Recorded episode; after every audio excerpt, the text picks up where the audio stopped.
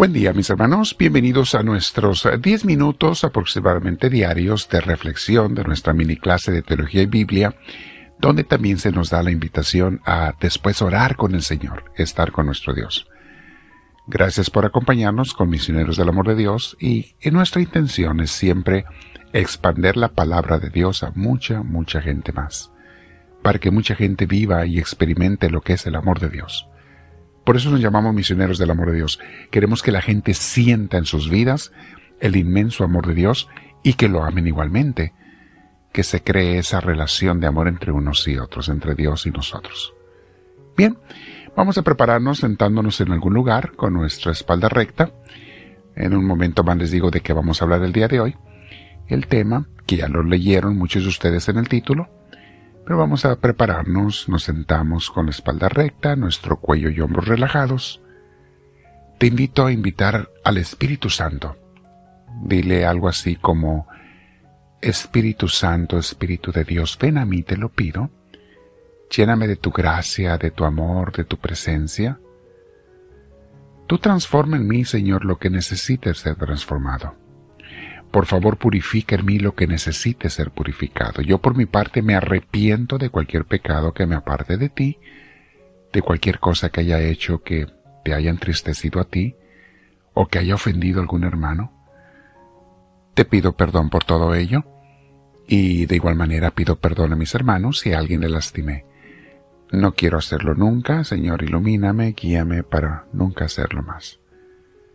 Bendito seas, Señor Dios nuestro. Respira profundo, mi hermana, mi hermano. Y al respirar una vez más, invitamos al Espíritu Santo a que entre en el aire que respiramos. Abrázalo en tu interior. Vamos a decirle todos juntos, Gloria al Padre, Gloria al Hijo, Gloria al Espíritu Santo, como era en un principio, sea ahora y siempre, por los siglos de los siglos. Amén. El título de hoy, mis hermanos, se llama ¿Cómo viven los que son de una iglesia realmente de Dios? Habrán notado, mis hermanos, que hago mucha insistencia en lo que es una buena iglesia, una buena religión, el participar en una buena iglesia, e, el que vivamos la fe en familia, en comunidad, porque, mis hermanos, la razón por la que lo insisto en esto, hay mucha gente desviada hoy en día. Mucha gente que ha caído en el engaño y el enemigo es el que está feliz el que los ha engañado, les ha hecho creer a mucha gente que no necesitan participar y comprometerse en una iglesia, especialmente en una buena iglesia. Les ha hecho creer a mucha gente que basta que escuches un YouTube o que lo veas en tu casa o que te acuerdes de Dios en vez en cuando, que con eso es suficiente. ¿Saben cuál es una de las excusas más torpes que escucho a veces de mucha gente? Es que Dios está en todos lados. Claro que está en todos lados. El problema no es Dios, el problema eres tú. El problema es que tú no estás con Dios en todos lados. Por eso Dios dejó a su iglesia, a su familia, para que tú allí te encuentres con Él, recibas guía, recibas orientación, enseñanza y muy importante, mis hermanos, que sirvas a los demás y seas servido por los demás, para que desde allí proclamen el reino de Dios. No, el problema no es Dios, el problema eres tú, soy yo. Yo soy el que no estoy con Dios, porque Dios está en todos lados, también está en la cantina Dios. ¿Y de qué les sirve a los borrachitos que están allí que Dios está en todos lados? Ellos no están con Dios. No, mis hermanos, el problema no es Dios, somos nosotros. Por eso insisto mucho en acudir a una buena iglesia. Bueno, ¿qué frutos hay, acuden o qué, qué frutos se encuentra uno cuando estamos en una buena iglesia? ¿Cómo vive la gente que está en la presencia de Dios? Para esto les quiero leer una iglesia ejemplar, no es la única, pero fue la primera. La iglesia de los primeros cristianos en Jerusalén. Cuando los apóstoles reciben la unción del Espíritu Santo en Pentecostés, salen a predicar, a convertir, a hacer milagros. Eh, les voy a hablar de los cinco signos del Espíritu Santo en una buena iglesia. ¿Cuáles son los cinco? Ese va a ser otro tema que les voy a dar. Eh, y le voy a dar quizás seis porque hay, hay otro más. Bueno, el caso es que esa primitiva comunidad, mis hermanos, vivió de una manera tan hermosa. Vean Hechos de los Apóstoles. Actas de los Apóstoles es el mismo libro, capítulo 2, versículos 46 y 47. Está hablando de cómo vivían los primeros cristianos. Y dice así, todos los días se reunían en el templo. A ver, pausa, pausa, pausa, mis hermanos. Era gente que tenía familias, era gente que trabajaba, era gente que tenía ocupaciones como todo mundo. Y dice, todos los días se reunían en el templo con los apóstoles. ¿Cómo, que todos los días? ¿Qué no se supone que es nomás una vez a la semana? ¿Qué no es como la gente dice, nomás con que vaya a misa el domingo ya es suficiente? Mis hermanos, cuando el amor por Dios es muy grande, es como el amor de dos novios, no se quieren ver nada más una vez a la semana. Si de veras se aman, se quieren ver todos los días. Y así o más intenso tiene que ser nuestro amor con Dios. Todos los días se reunían en el templo, quizá después de trabajar por las tardes. A veces por la noche se, se reunían en el templo y en casa, mis hermanos. Y dice, y partían el pan en las casas. Esa es la celebración de la Eucaristía, mis hermanos, la Santa Misa. Y partían el pan en las casas. Además de ir al templo a rezar, Luego se juntaban en casas y celebraban la Santa Eucaristía uno de los apóstoles con el pueblo que estaba allí, en diferentes casas, no nada más en una, porque no cabían todos en una casa. Y, sigo leyendo. Y comían juntos con alegría y sencillez de corazón. Eso es algo que caracteriza, mis hermanos, a una buena iglesia. La gente se junta, comparte los alimentos y lo hace con alegría y sencillez.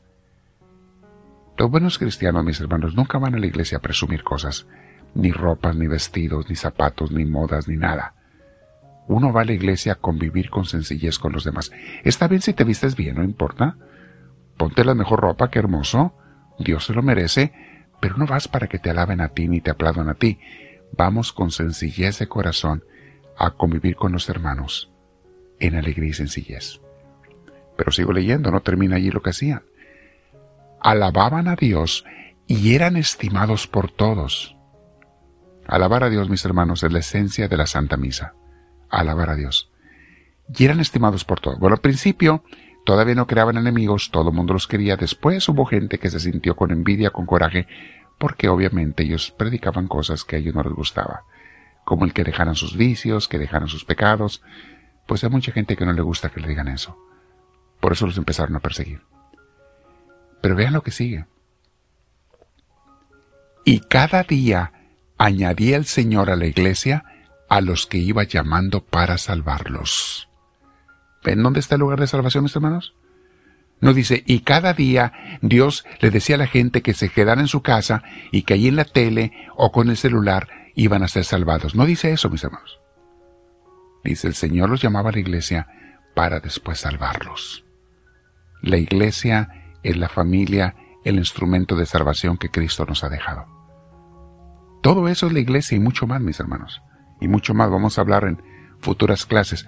Por eso no les extrañe que constantemente esté insistiendo, no te engañes. Ahora, las iglesias, les explicaba ayer, no tiene que ser en un templo. hay iglesias que se juntan en casas, en lugares donde no hay templos o en lugares donde los templos no ayudan mucho donde a veces los predicadores no ayudan mucho, mis hermanos, se da el caso. O es algún, no sé, algún pastor, ministro, sacerdote que, que a lo mejor no ayuda a la gente. No digo que sea malo, pero no necesariamente todos son tan buenos. Se necesita que te lleven en el caminar con Dios. Pero bueno, ese es otro tema más grande a tratar en otro día. ¿Cómo viven los que son de una iglesia realmente de Dios? Así, mis hermanos, creciendo, recibiendo salvación, recibiendo enseñanza, alegres, contentos, felices unos con otros. Muy importante esto, mis hermanos. Así que el día de hoy te voy a invitar, mi hermana, mi hermano, para que le preguntes a Dios en tu oración, ¿estoy en una iglesia buena? ¿Estoy asistiendo por lo menos una vez a la semana a la Santa Eucaristía? y aparte recibiendo en mi iglesia otra enseñanza entre semana? Mis hermanos, porque yo les digo que siempre es indispensable tu asistencia a, misa cada domingo, tu oración diaria es indispensable, es comida necesaria, comida que es muy necesaria, y la otra cosa es por lo menos una clase. E, eso es para empezar. Hay otras dos cosas que le tenemos que ofrecer a Dios, pero para empezar, una clase entre semana que te den en tu iglesia. Algunos la toman vía Zoom, otros en persona. La formación espiritual, porque la misa no es para dar enseñanza. Hay una breve enseñanza en la predicación, pero no es suficiente tiempo. La misa es principalmente para adorar a Dios y convivir en la comunidad con Dios. Pero para la enseñanza tiene que haber otra clase entre semana. Bueno, quédate platicando con Dios y pregúntale si no me crees a mí, pregúntale, Señor, ¿quieres que vaya a una buena iglesia? ¿Quieres que crezca contigo, que aprenda? ¿Que ore todos los días? Pregúntale y verás lo que Dios te contesta. Abre la Biblia y deja que te habla, que te hable Él. Una vez que abres la Biblia, deja que te hable el Señor a través del versículo que Él te quiera dar. Quédate platicando con Él y dile, háblame Señor, que tu siervo te escucha.